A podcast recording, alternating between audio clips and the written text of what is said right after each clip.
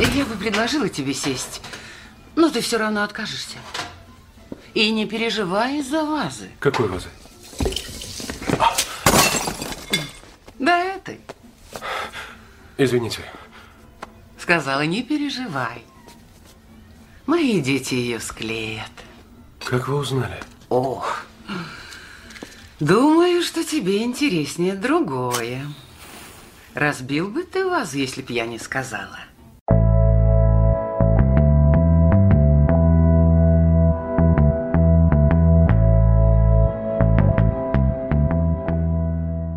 Привет! Меня зовут Алихан, а вы слушаете подкаст о когнитивных искажениях «Миражи». В этом подкасте мы говорим о том, как наше восприятие нас обманывает и как преодолевать иллюзии. Чтобы не пропустить новые эпизоды, подписывайтесь на «Миражи» на любых платформах, а если у вас есть какой-то вопрос, то задать вам можно в Инстаграме. Ссылка есть в описании подкаста.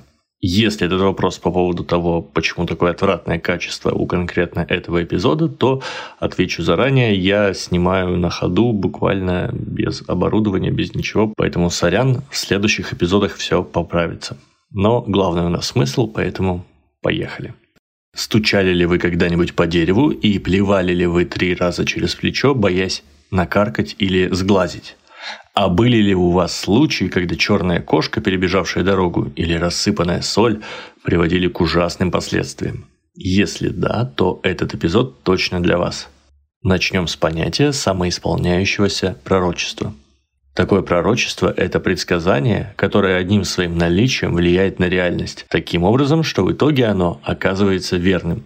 То есть именно само пророчество приводит к тому, что оно сбывается – нет пророчества – нет исполнения. Есть пророчество – есть результат. Вот несколько знаменитых примеров. Помните легенду о вещем Олеге? Это тот парень, которому рассказали, что он умрет из-за своего коня. Он поверил, расстался с любимым животным, а позже, когда конь уже давно издох, пошел посмотреть на его кости.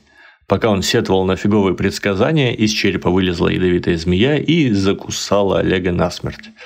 То есть, если бы он не поверил волхвам, или кто-то ему это посоветовал, и не расстался с конем, то пророчество бы, скорее всего, не сбылось. Само знание о будущем привело к этому будущему. Или более современный литературный пример. Лорд Волдеморт узнал, что его победит сын волшебников, трижды бросавших ему вызов. В итоге знание о пророчестве спровоцировало подростка – Попытка убить Гарри Поттера и последовавшие за этим события обозлили очкастого до такой степени, что тот в итоге действительно замочил гада. Самоисполняющиеся пророчества – это не только интересный сценарный ход, но и часть нашей с вами жизни. То есть они происходят с нами фактически на каждом шагу, и, естественно, их изучают науки. В психологии с ним связаны эффекты плацебо, предвзятости экспериментатора, Розенталя, а в социологии, например, есть теорема Томаса, которая гласит, если человек определяет ситуацию как реальную, она реальна по своим последствиям. Социология рассматривает феномен в контексте социальных групп и поведения большого количества людей. То есть в социологии примеры скорее такие. Илон Маск задумчиво пишет в своем твиттере о том, что биткоин подорожает, множество людей этому верит, бросается его покупать и тем самым действительно увеличивает его стоимость – вам самосбывающееся пророчество в социуме. Ну а психология – это, как водится, про более конкретные случаи. Допустим, неуверенный в себе молодой специалист собрался на собеседование, но вбил себе в голову, что он недостаточно компетентен и точно не сможет устроиться. В итоге он волнуется, плохо высыпается и тупит на собеседовании, что действительно делает его провальным.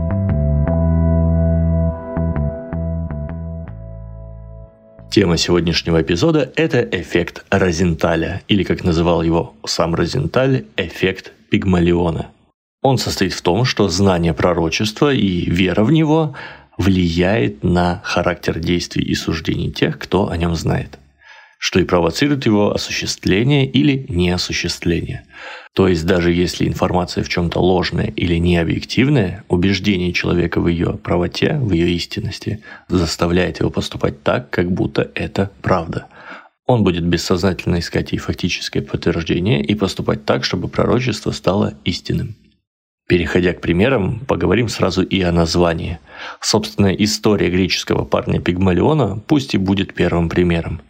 По легенде, он вообразил себе девушку и влюбился в плод своего воображения. Более того, он изваял ее статую и взмолился, чтобы она ожила. Боги оценили его фантазию и страстную натуру, вошли в положение и вдохнули жизнь в произведение искусства. При этом характер девушки оказался именно таким, каким его представлял Пигмалион. То есть это было не случайно, а потому что боги, когда оживляли ее, основывались именно на его фантазиях. Я, когда Данияру увидела, сразу поняла, что мы сдружимся. Меня в таких делах интуиция не обманывает. Мне недавно таролог сделал расклад, после которого я поняла, что то, что я задумывала, не произойдет так, как я хочу. Я отказалась от этой идеи. Ну и напоследок еще один пример. Предположим, что гадалка сказала вам, что скоро вы встретите свою любовь. Вы верите и на всякий случай начинаете лучше одеваться, быть милее, добрее, легче идти на контакт с окружающими, с новыми знакомыми. Вдруг это именно тот случай – в итоге вы повышаете свои шансы и действительно находите партнера. Но не потому, что гадалка – это белый маг в третьем поколении, а скорее из-за своих же действий. Забавно, что этот эффект ставит палки в колеса науки с двух сторон. Во-первых, ученые, проводя эксперименты или работая с данными, ненароком пытаются подтвердить свои гипотезы и предположения. Обращают внимание на то, что соответствует их гипотезам и игнорируют остальное. Ненароком, не специально и стараются так не делать, но все же. Во-вторых, этот эффект наряду с эффектами Барнума и плацебо и другими эффектами способствует тому, что люди продолжают активно верить во всякие антинаучные штуки вроде астрологии и гаданий.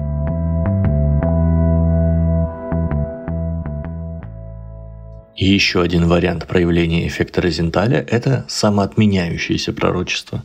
Как понятно из названия, это противоположность самоисполняющемуся – Предсказание, которое предотвращает предсказанные события. Как обычно, с примерами. Перед 2000 годом было популярное мнение, что грядет коллапс программного обеспечения. Многие программы тогда поддерживали только двузначное отображение года, что могло привести к путанице в новом тысячелетии, ну или столетии. Однако благодаря этим прогнозам разработчики вовремя подсуетились и никакого коллапса не случилось. Следующий пример из моей жизни – в школе у меня была учительница русского языка, которой я здорово не нравился.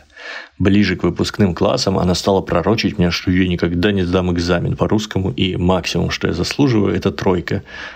Это мне здорово не понравилось, так что я взялся за учебники и выучил, ну, не весь русский язык, но как минимум всю программу. Ну, а когда я сдал все экзамены на 5, я, само собой, чувствовал торжество и прямо-таки победу над личным врагом – а уже много лет спустя я понял, что она просто обвела меня вокруг пальца, и я до сих пор люблю русский язык, за что ей, конечно, и спасибо. Я не в обиде. Ну и, наконец, свежий пример саморазрушающегося пророчества. Помните, как пару лет назад все паниковали на тему ковида? Ожидалась невероятная смертность и последствия. А что по итогу? Ограничения и работа врачей сделали свое дело, если не отменив, то хотя бы сгладив прогнозы. Исследуют искажения с середины 20 века. Началось все с эксперимента Розенталя, который состоял в том, что учителям сообщали пророчество, информацию о том, что вот эта группа студентов – вундеркинды, а вот это нет.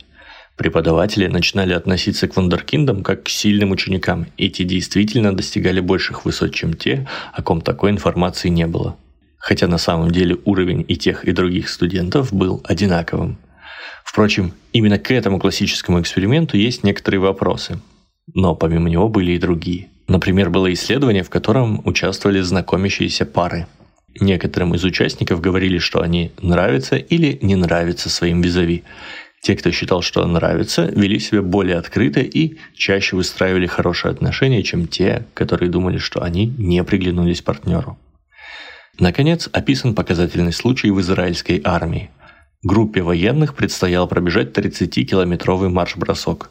Группу разделили на три части. Одной сказали, что нужно будет пробежать 10 километров, другой честно сказали про 30, а третий, что нужно будет пробежать аж целых 60. Неудивительно, что третья группа, которая готовилась к самому худшему, прибежала последней. Практические советы. Советуя специалистов, будьте аккуратны в словах. Если вы советуете с оговорками, например, говорите, что в целом специалист хороший, но работает не очень быстро, то, возможно, от него и будут ждать именно медленной работы, что приведет именно к такому развитию событий. Обращайте меньше внимания на плохие приметы и больше на хорошие. Пусть суеверия работают на вас – Разбили зеркало, вспомните об эффекте Розенталя и не видитесь. Ну а вот если вас обляпал голубь, самое время для магического мышления. Вы точно счастливчик и отмечены знаком судьбы. Радуйтесь. Будьте осторожны в суждениях о способностях своих коллег, родственников и друзей. Если вы будете ждать от них посредственности, есть шанс, что своим поведением спровоцируете ее. Ожидайте больше и получите больше. Но не путайте высокие положительные ожидания с невыполнимыми. Если вы будете ждать от себя и окружающих невозможного, то пророчества, конечно же, не будут забываться, а это не добавляет мотивации. Повышайте самооценку. Наше представление о себе – это тоже своего рода самосбывающиеся пророчества. Стоит проследить, чтобы они были позитивными. Это был подкаст о когнитивных искажениях «Миражи» и я, Алихан. Спасибо, что дослушали до конца. И вот напоследок пророчество. Если кто-то напишет мне в личку в инсте «хочу в миражи», то он получит возможность появиться в одном из следующих эпизодов в качестве камео. Там, если что, спишемся, и я вам расскажу, что говорить, зачитывать, и вставлю вас в подкаст. Сбудется это пророчество или нет, решать вам, а я таинственно умолкаю до следующего понедельника. Будьте объективными и всего вам доброго.